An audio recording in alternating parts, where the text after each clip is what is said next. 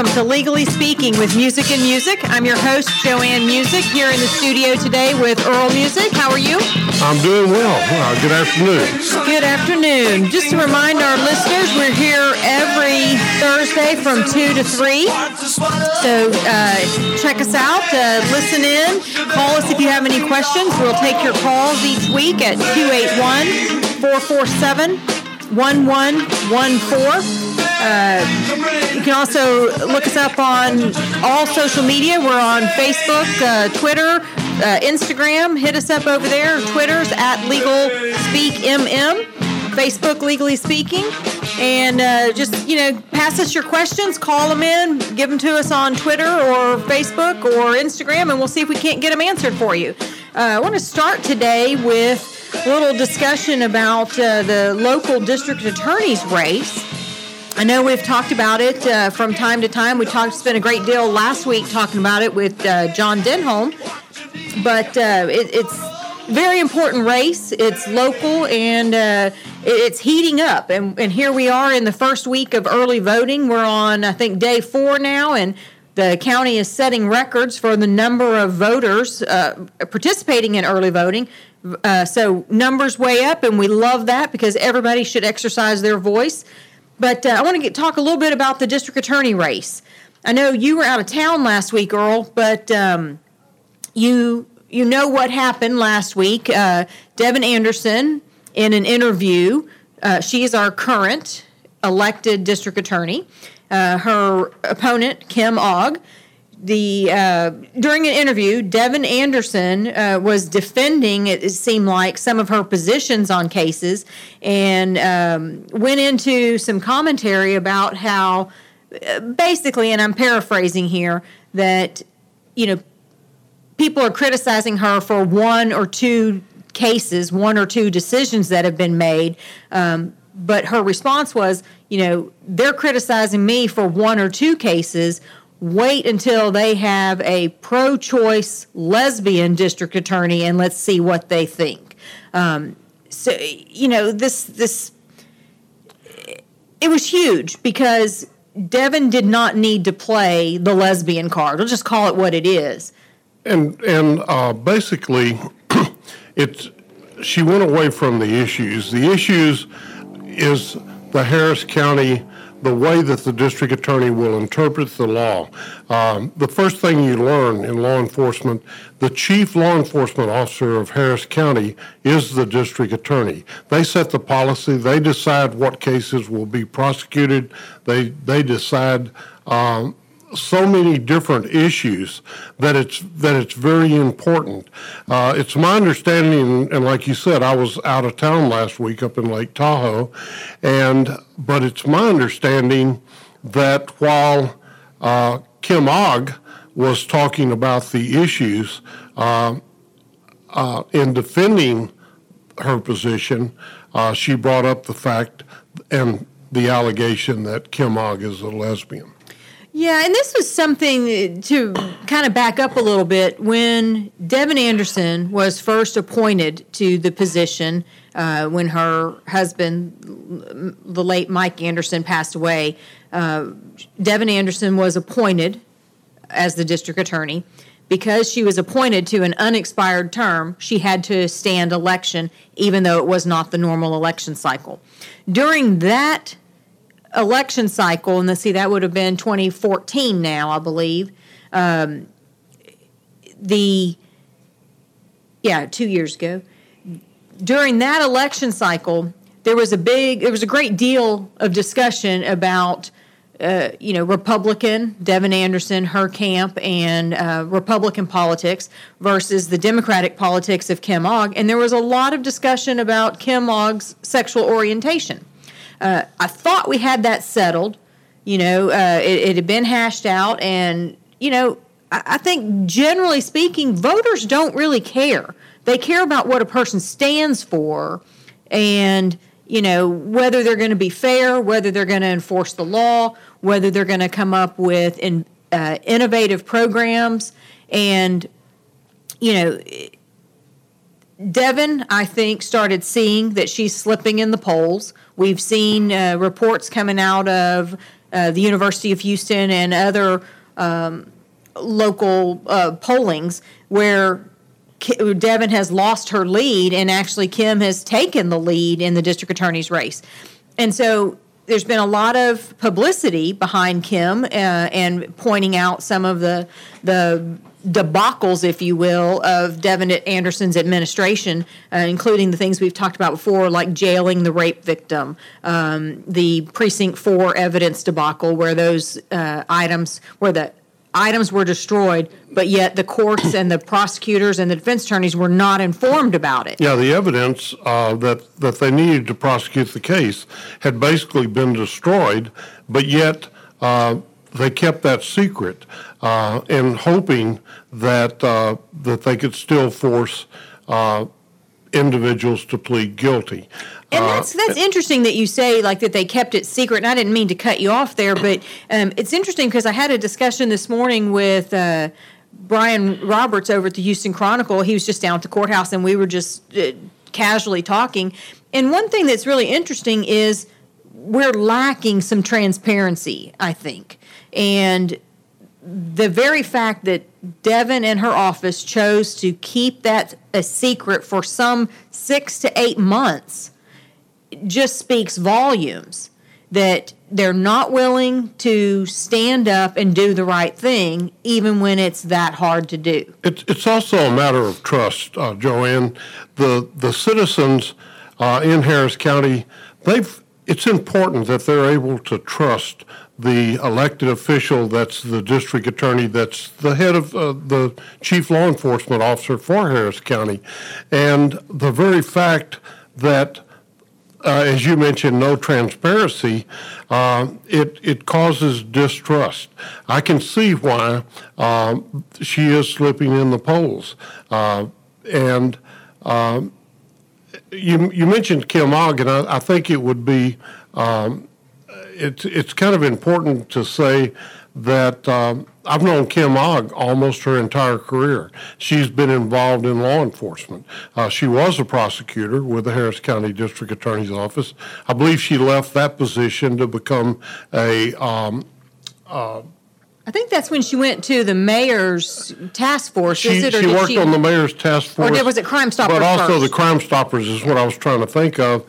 Uh, she was the head of Crime Stoppers, which is a important law enforcement uh, entity that supplies information to the uh, to the Houston Police Department and other agencies in Harris County, uh, causing individuals to be arrested for, for crime.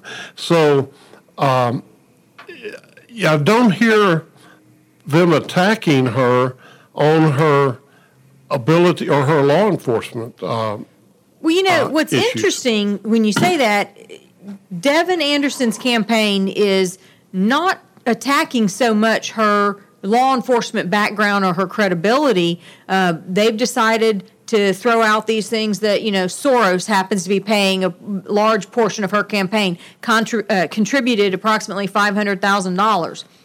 You know, okay, he's uh, fairly liberal, and I think people don't like that, and they don't want to see this outside influence. Um, but at the same time, you know, Devon's campaign is giving.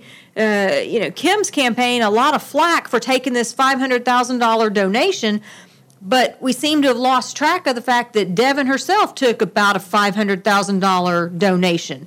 Uh, just happens to be from a different person. Uh, I think it was uh, McGill, uh, Don McGill over uh, Don McGill Toyota. He contributed about five hundred thousand so that so that Devon could compete against these ads. Um, you know, it, so it, it's you know Devon wants to say Kim's campaign's been bought.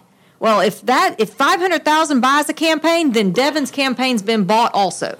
Un- and you make a really good point. Um, unfortunately, when you get involved in politics and you have a party system like we have, uh, you've got a Democratic uh, candidate and you've got a Republican candidate, uh, you're going to have money pouring in, uh, hoping for the Democrats to win the majority of the votes. You're going to have money pouring in from the other side that do not want the Democrats in office. They want the Republicans.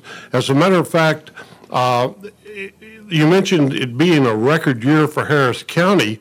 Um, we have got people going to the polls waiting hours to vote, and and I really applaud that because they are are basically exercising a right that uh, that that people have fought and died for, and for them to go into the polls, many people don't know what to do, and they vote straight party.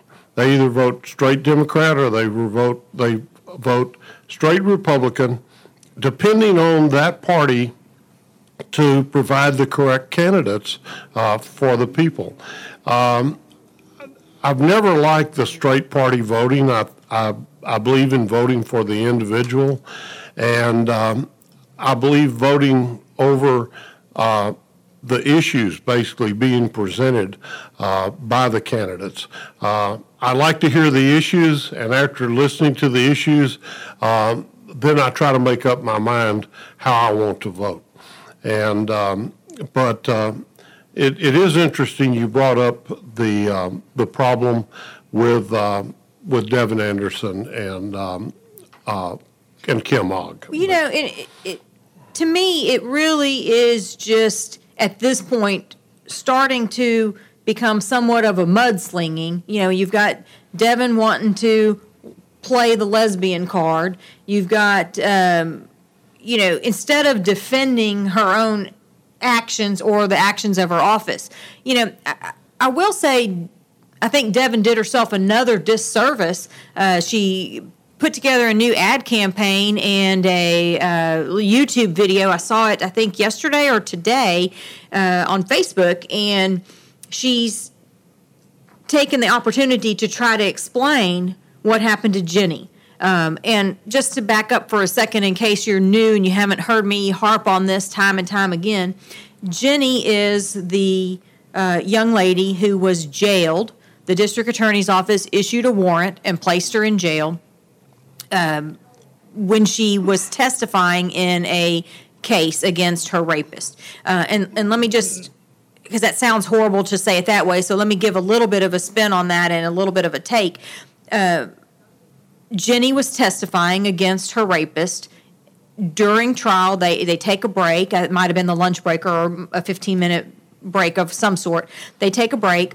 She apparently, Jenny, runs out into traffic uh, outside the courthouse saying, "I can't do this. I'm not going to do it." She runs out. And, and let me uh, let me interrupt just to uh, eject something into the conversation.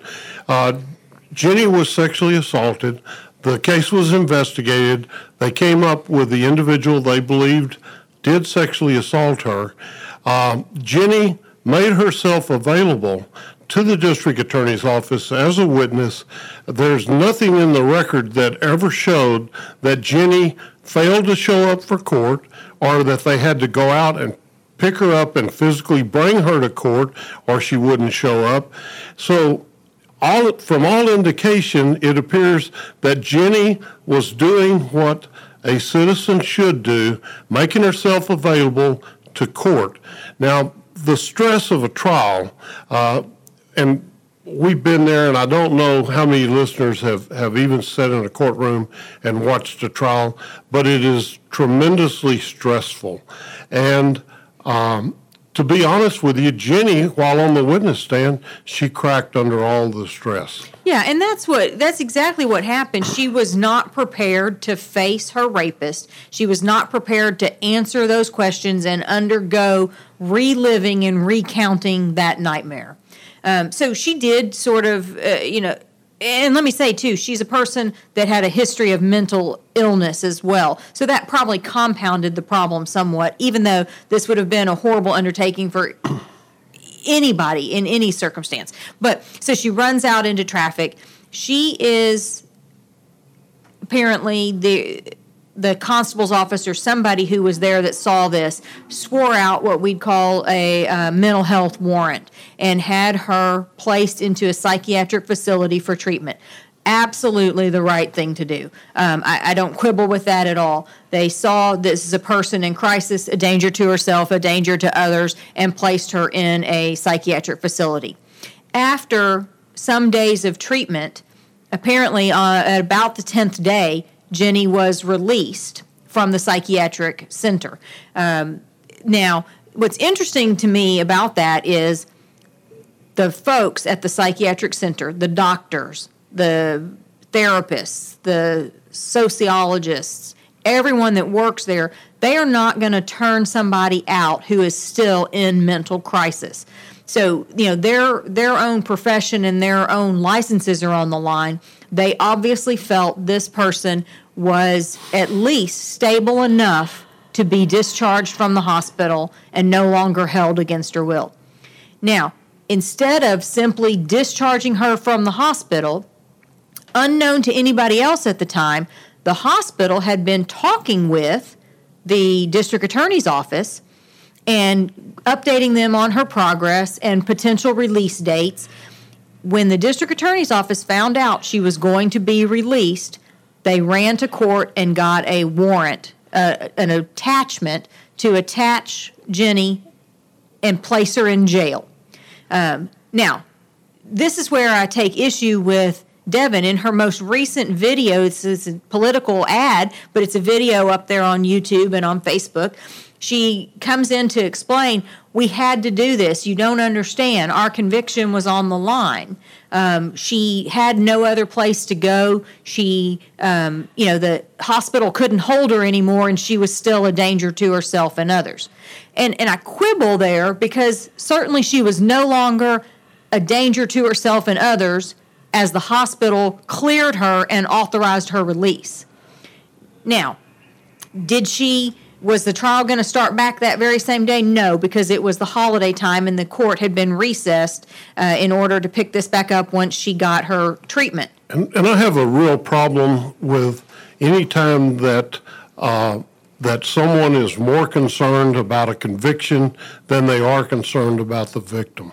Uh, in this case, it's it's very clear that um, that they had no concern for the victim, only the conviction, and so what do they do? They throw her in the Harris County Jail. Well, and yeah, and here's what's interesting, and I uh, just got a text in on this, so I want to point this out. Um, but the in Devon's video when she goes to explain this, she says, "Look, when the when the hospital turned her loose, she had no place else to go. Her mother wouldn't take her back. There are supposedly emails that uh, between the prosecutor's office and Jenny's mother, and Jenny's mother somewhat at least this is Devon's spin, somewhat acquiesced to putting her daughter in jail, um, as there was appeared to be no other option. Um, now, from what I've seen, and this is just solely based on what's been filed in the federal lawsuit now, uh, the emails that I've seen sort of allude to that fact. To that fact, but they do not give Jenny's mother any other alternatives. It's simply we can either send her to live with you or we can put her in the jail. What do you think? And so they, the mother kind of says, well, I guess she'd be safer in the jail, um, you know. And now Devon's ad, her her campaign is trying to say that Kim Ogg somehow is um, pulling the wool over everybody's eye and trying by placing Jenny's mother in an ad saying, you know, she belonged in a hospital, she belonged in protective custody, she did not belong in the jail. Rape victims don't belong in the jail. One thing I want to add if uh, this county, the Harris County, should be outraged that someone would say, we have no facilities to address women that are raped. If, if someone is raped, someone has no place to live, tough hit the streets, baby. That's what they're saying that Harris well, County. Well, they're not saying hit the said. streets. They're saying go stay in the jail, and that's well, even worse. Uh, we got to take a break right now, uh, but uh, we'll be right back with you. Hopefully, if you want to give us a call, we can answer some of your questions. 281 447 1114. We're going to take a quick break.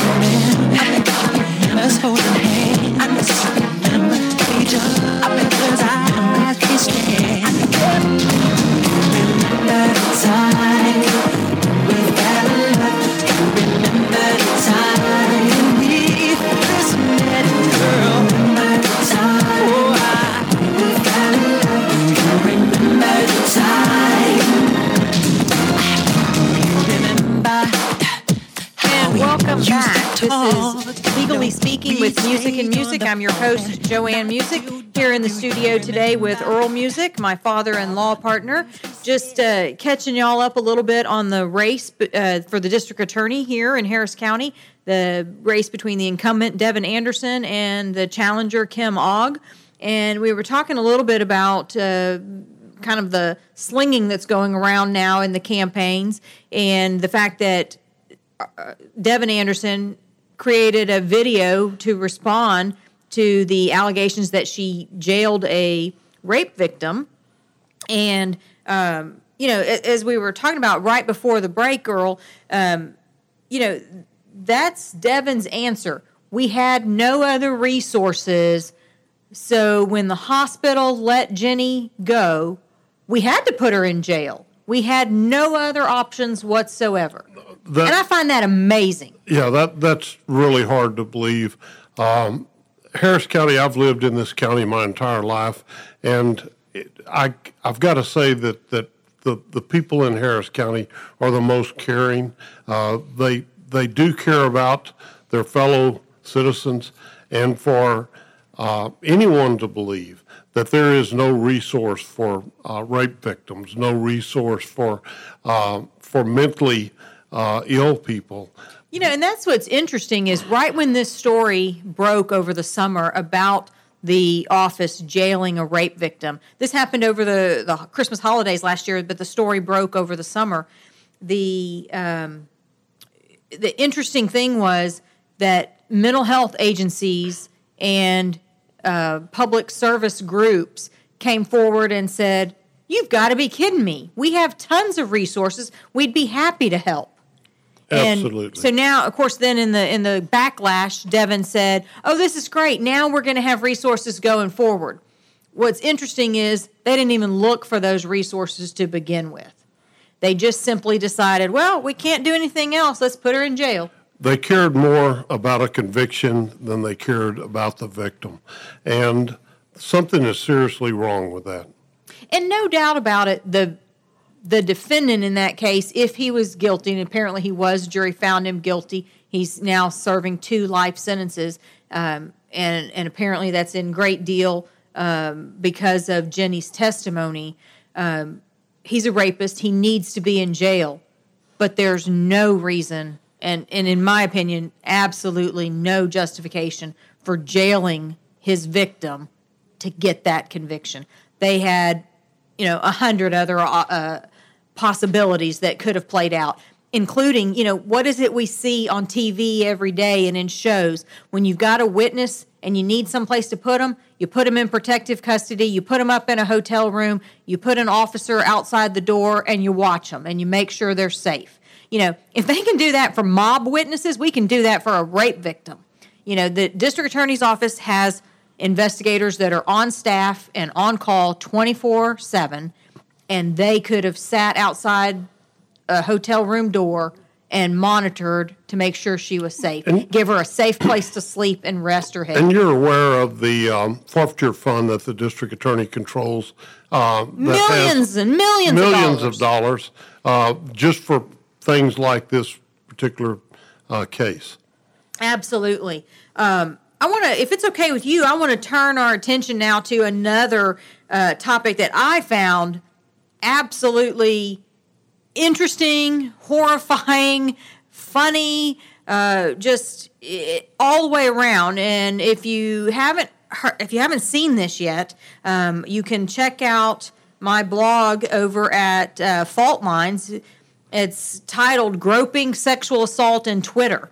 We have a, uh, a lady, if you will, that took to Twitter uh, to live tweet her experience as she boarded a plane in Austin, uh, unsure of the airline and unsure where that plane was headed. But as she boarded the plane, she reports being groped. Her first tweet, it all started with some guy grabbed and stroked my calf question mark question mark as I walked by on the plane. So I took his picture. Not going to post it, but I hope he's freaked out. So apparently, she may. I, I, I, couldn't make sense of the question mark question mark. Either she didn't know how to spell the word calf, or she really wasn't sure what happened. Sounds to me like you know, maybe she was a little offended, maybe a little taken aback. I think as anybody would if some guy kind of grabbed your leg and stroked it as you walked by. But who stops to take a picture and post it on Twitter and then ask the Twittersphere, "What should I do with this? I, I don't, I don't know what just happened here." Uh, and then we see this snowball over a couple days, and I want to talk about some of the details of this. But we see it snowball into what broke uh, as these tweets went viral. News stories started jumping in and offering their own spin.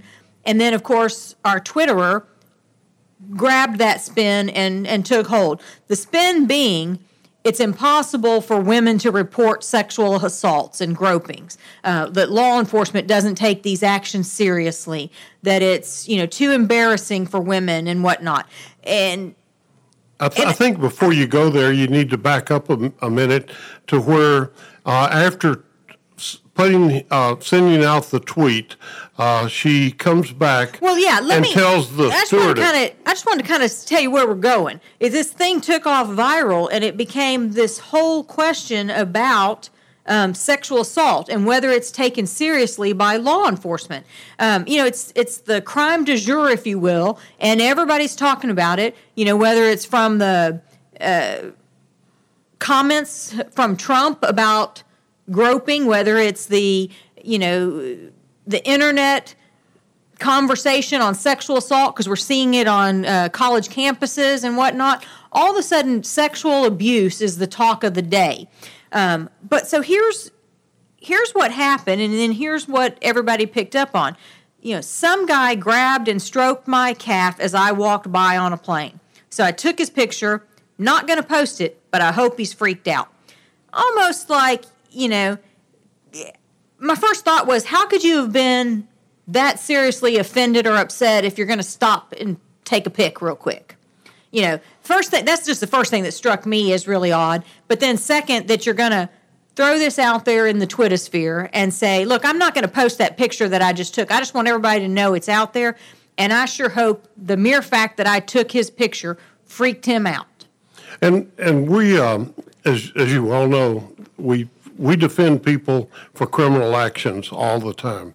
Uh, the society itself, through the legislation, they determine what what crimes what society what might in, interpret as being a crime, and then they also determine the seriousness of that crime. Uh, let's say that the lady is absolutely right that some guy reached out, grabbed her calf, and stroked her calf as she walked past him on the airline. That has been defined by the legislature as offensive touching. Yeah, and I it's want to get class. There. It's a class C misdemeanor. It's the same thing as running a red light. That's what society said. If someone touches someone offensively, that it's offensive touching. It's an assault, but it's an offensive touching. Yeah, and so what happens is, you know, she takes this picture, kind of hoping to freak him out I think what happened, and by the way, this happens as the she's boarding the plane in Austin. Uh, not like I said, not sure the airline or where the plane was uh, headed to, but this happens as they're on the ground in Austin. So clearly, Austin, uh, Texas, is our uh, city of jurisdiction, if you will. But um, so she takes a picture and she tweets about it. Don't you just love the fact now that we get Wi Fi on airplanes now? So she's able to live tweet this entire episode, this entire event throughout the flight. So about 30 minutes later, she tweets, I just told the flight attendants and they both nodded. They already knew who it was because other women had already complained, lol.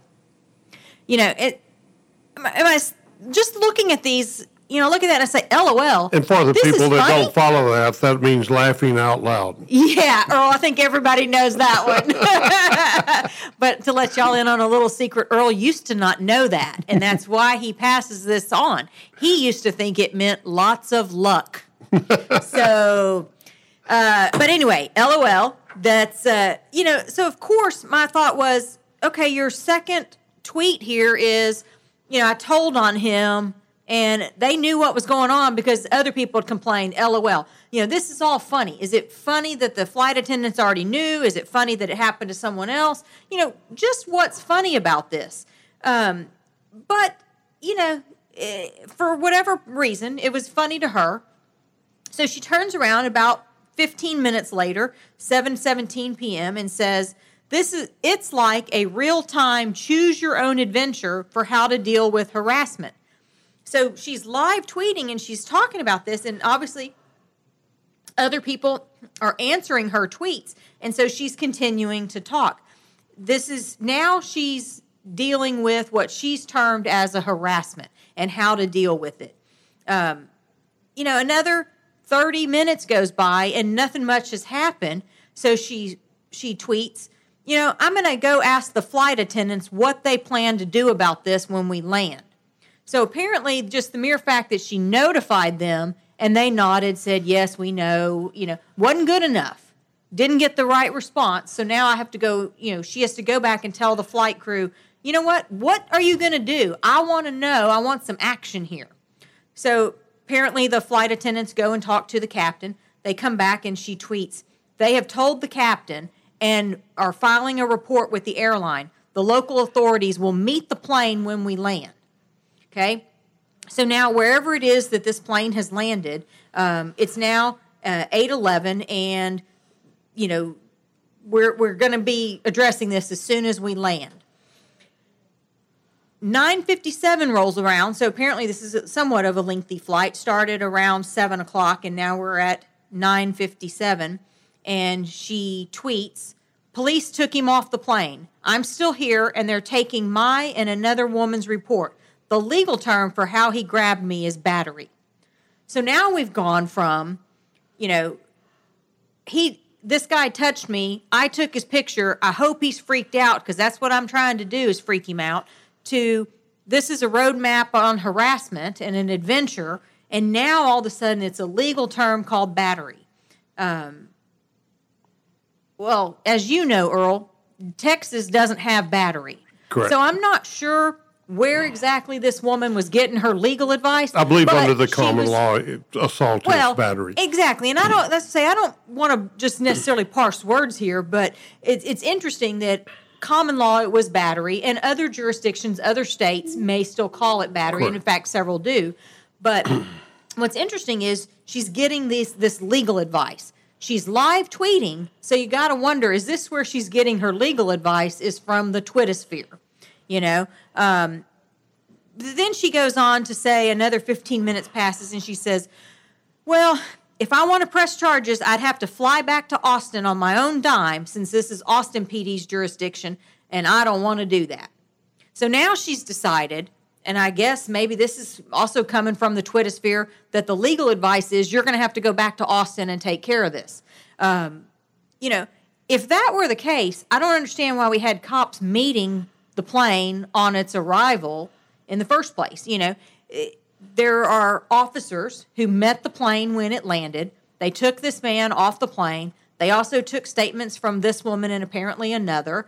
And, you know, they're doing something and they're working on it. Didn't the FBI also get involved in this? Well, and that's that is interesting because yes, the FBI did get involved, and apparently that's who met the plane wherever it landed, uh, were agents from the FBI. Uh, because the FBI, she tweets a little bit later. This is at uh, ten nineteen. Police, and by police she really meant FBI, and she clears that up a little bit later in her tweets. But the tweet is: Police said they would quote give him a talking to and quote this is not the crime of the century she says true i'm going to tweet his picture now though since it's no big deal so Well, she- does it surprise you that the FBI couldn't solve this one? They couldn't solve the Hillary uh, emails. yeah i don't know if the fbi could solve this or not but i will tell you it certainly sounds like they at least took this seriously um, you know they they took this man off the plane I'm They- glad the FBI had time to work on cases like this. Well, you Uh, know- maybe they can learn some things. if we're not working on the national things, maybe we can work on some of the local events. But um, you know, they the FBI gets involved. They're they're talking to this guy. They're taking witness statements, and then they're passing this on to Austin. Since obviously this occurred in Austin, they would be the proper venue. Um, the the other interesting thing is that apparently this other woman, and this is partly why the FBI is involved. This other woman who was making a complaint made her complaint as to actions that occurred in the air. So in the air, we have federal jurisdiction rather than some local or state jurisdiction. And so that's how the FBI gets involved. Um, but I want to uh, go into this a little bit more, um, but it's time for us to take a break. So I want to remind you you can give us a call at 281 447 1114. If you want to Google up uh, Fault Lines blog, you can take a look at this story as we continue to discuss it, and we'll be back in just a few minutes.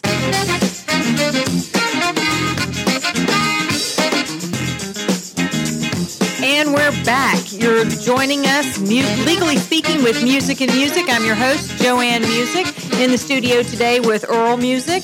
Uh, just want to, we were talking a little bit about this whole groping and Twitter thing, and I uh, just want to pass on uh, some comments that I got during the break. And uh, very interesting. Uh, these were texted in. Number one, everyone who's ever been on a plane knows how small the aisle is.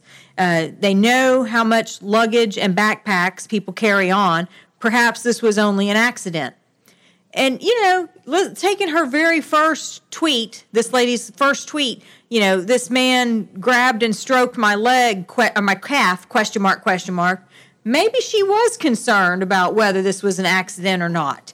Um, you know, and just needed to take to Twitter to find out. Hey, what do you guys think? Should I report this or not? Because the question marks would indicate that she had some sort of question. Some kind of question or reservation. And that's exactly what our listeners picked up on here. Number two, uh, her second point is why did she try to freak him out?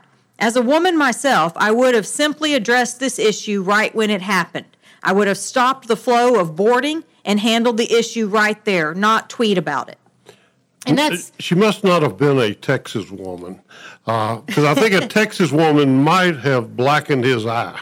I, I think a lot of Texas women would have taken offense and would have just handled this situation themselves. But you know, our, our listener's absolutely right, and that's what makes this story so funny to me is that she's going to take this to Twitter and elicit sort of a crowd response as to what should I do? What do you think about this before she herself decides what to do?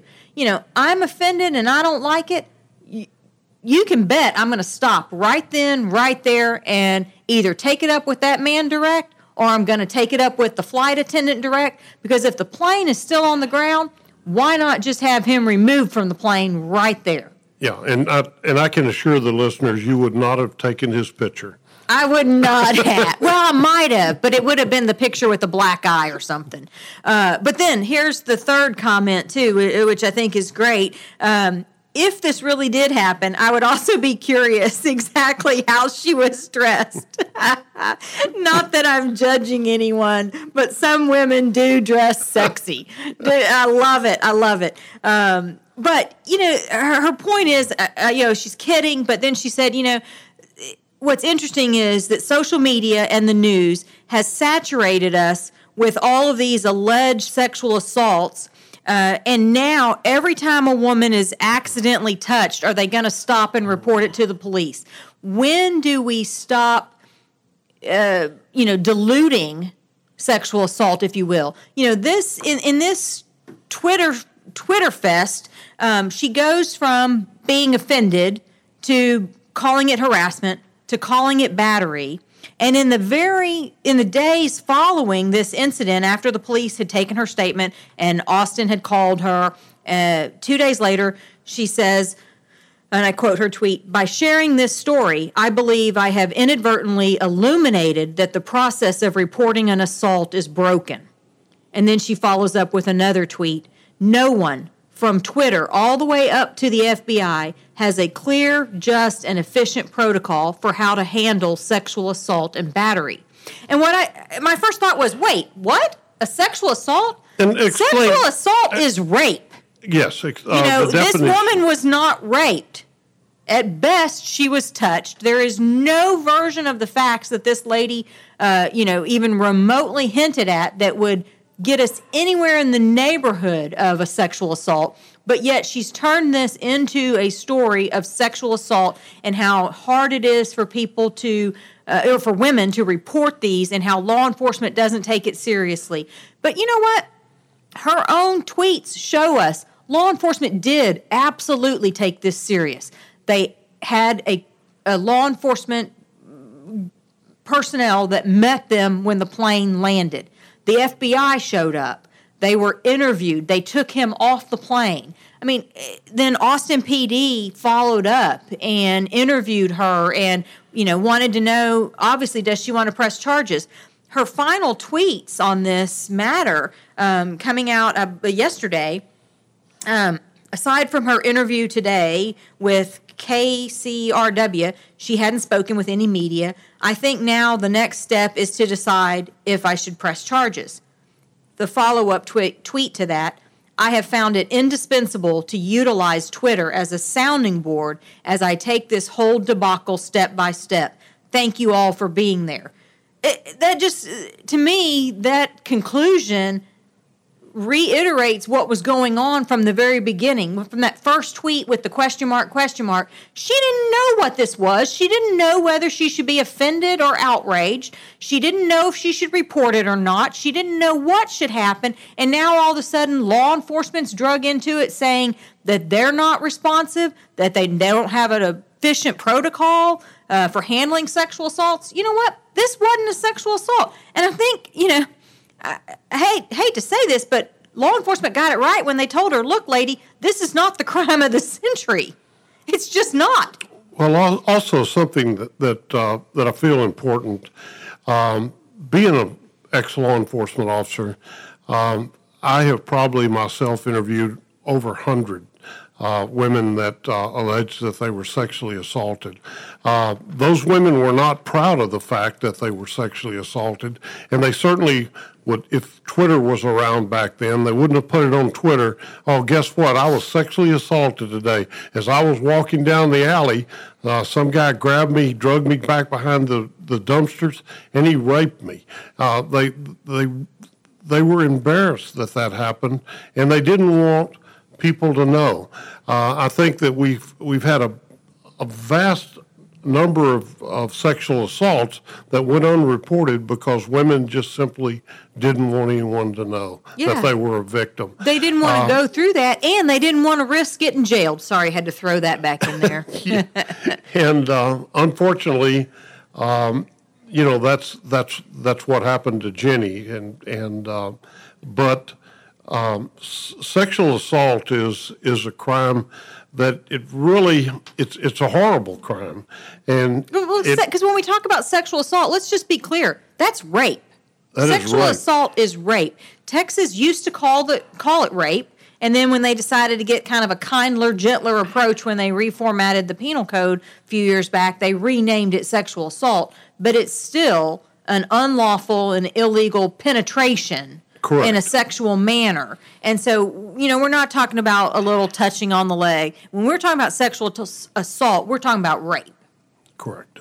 And so, and it, it and it does bother me that that um, that the media and and everyone is starting to call any kind of um, assault at all sexual assault. Um, it it might have been offensive touching um, at the best, and um, the society has decided that offensive touching is a class C misdemeanor. Yeah, and that's what's you know interesting here is, like you said, this this is not a sexual assault, but and that's where I kind of started with my blog post um, over at Fault Lines is, and I, I mentioned this at the top of of our discussion in this outlets have media outlets have picked up on this and are jumping all over it and saying this is the perfect example of how uh, you know women's complaints regarding uh, sexual harassment groping and sexual assault are not taken seriously by law enforcement. But here it was taken absolutely seriously I wouldn't be surprised to see her in the near future on uh, the Today Show, the Morning Show, or one of the the news broadcasts, the mini news broadcasts. Uh, they'll pay her way up to New York or wherever they they uh, do their station and talk about this incident on the airplane. Yeah, and that's you know one other story. Uh, Sarah uh, Biddlecombe over at Stylist reported that this live tweeting um, helped the public shed light on how difficult it is for women to report sexual abuse. Again, this isn't sexual abuse. Um, you know, her quote there was incredibly when I think it's Lenarski reached out to the police, they informed her that they would give him a good talking to, but it's not the crime of the century. Now, they probably said that to her. I, I have no doubt that somebody from law enforcement have no doubt that someone said to her, look, this is not the crime of the century. But you know what? They said it probably because it's true. This is, as you and I have talked about, under Texas statutes, and I think it would be eh, almost identical in, in nearly any jurisdiction. Touching someone's leg is not a sexual assault. You know, it's, and this this media take and the, the you know these twit these tweets that are seeking advice from the Twittersphere are just simply, as another listener just put it, um, perpetuating ignorance. Um, they're teaching the public that touching of the leg is sexual assault. Well, no, it's not. We know that as lawyers, but I think people lose sight of that because some woman cries sexual assault and I'm not again, I'm not saying that that this man should have touched her leg. But we don't know. Was it an accident? We don't really know. Um, and even, but it, but if it was not an accident and he touched her leg, it's still it's not a sexual assault. And we don't need to see the media and everyone else diluting sexual assault, perpetuating the ignorance, and saying, you know, this is sexual assault. This is why women don't report. Police don't take it seriously. This is probably the most minor touching, a Class C touching, and yet the FBI got involved, local law enforcement got involved. Everyone took it serious. So I, I think it just sort of, you know, it, it, shoots a hole in everything that this woman is saying and tweeting about. She, you know, she wants to play the victim, if you will, and try to say, look, no one took this serious. But when in fact they actually did obviously it wasn't serious enough to her uh, that she's even willing to fly back to Austin if that's what it takes to prosecute the case. Well, and that's interesting. You know, is, is, it serious to her? Because her last tweets are like, you know, hey guys, what do you think I should do? I have to decide if I want to press charges or not. I have to figure out is it worth going back to Austin? Well, you know what? If it isn't worth it, where's what? What's the big deal to begin with? Why is why is this woman not taking her own case seriously? Only she can decide whether it's worth her effort or not. Uh, for us to take a vote whether it's worth it or not uh, is is completely useless. The um, uh, it is a very interesting story, and it, it uh, you know it, it, it, did tie tie in pretty well with our victim that got thrown in jail. Exactly, and you know, I guess if she doesn't want to go back to Austin, uh, maybe the Harris County District Attorney's Office can place her in jail. absolutely, uh, interesting comment coming in here. Uh, it says, uh, "So you're basically saying after all these agencies performed their duty, after everyone showed up when the plane landed." She's unsure if she even wants to press charges. so she calls for all of this help and demands this attention and then kind of says, Well, I don't really know if I want to go through with it. Uh, great point here. There's your tax dollars at work, ladies and gentlemen. Um, wasting our resources on a wishy washy, tweeting, social media addicted woman. I love it uh, because that's kind of what I was getting at. And when I wrote this blog, uh, it's posted this morning. I've gotten some tremendous feedback on it. it it's kind of tongue in cheek, but it, it's that's really what it comes down to. Is this woman wanted her 15 minutes of fame, so she took to Twitter to try to expose this problem that just didn't exist. You know, her in her words, this was a sexual assault and a battery and it's underreported and it's too difficult and no one takes it serious. But yet her own tweets disprove everything she said uh, because she's it is absolutely taken serious. And uh, you know, it, it's just such an interesting topic. If you, again, if you want to read more about it, uh, take a look at the Fault Lines blog. I posted it this morning, um, and you can take a look at that. It's titled "Groping Sexual Assault in Twitter." So uh, I think that brings us pretty much to the end of our hour. Earl, is there anything else you want to get in before we go? Well, other than uh, I'm hoping that that lady does not show up at the Harris County Criminal Justice Center and have to ride up one of the elevators. Uh, that would be uh, a real problem. I, I think that the FBI would have to be called in again with maybe uh, five or six victims rubbing up against her. Well, yeah, yeah. I'm not victims. Vic, not, five or six suspects. Suspects. You know, and, and that's funny, but you say that, and I think a lot of our listeners really don't necessarily know what you're talking about, but our courtrooms are so overcrowded.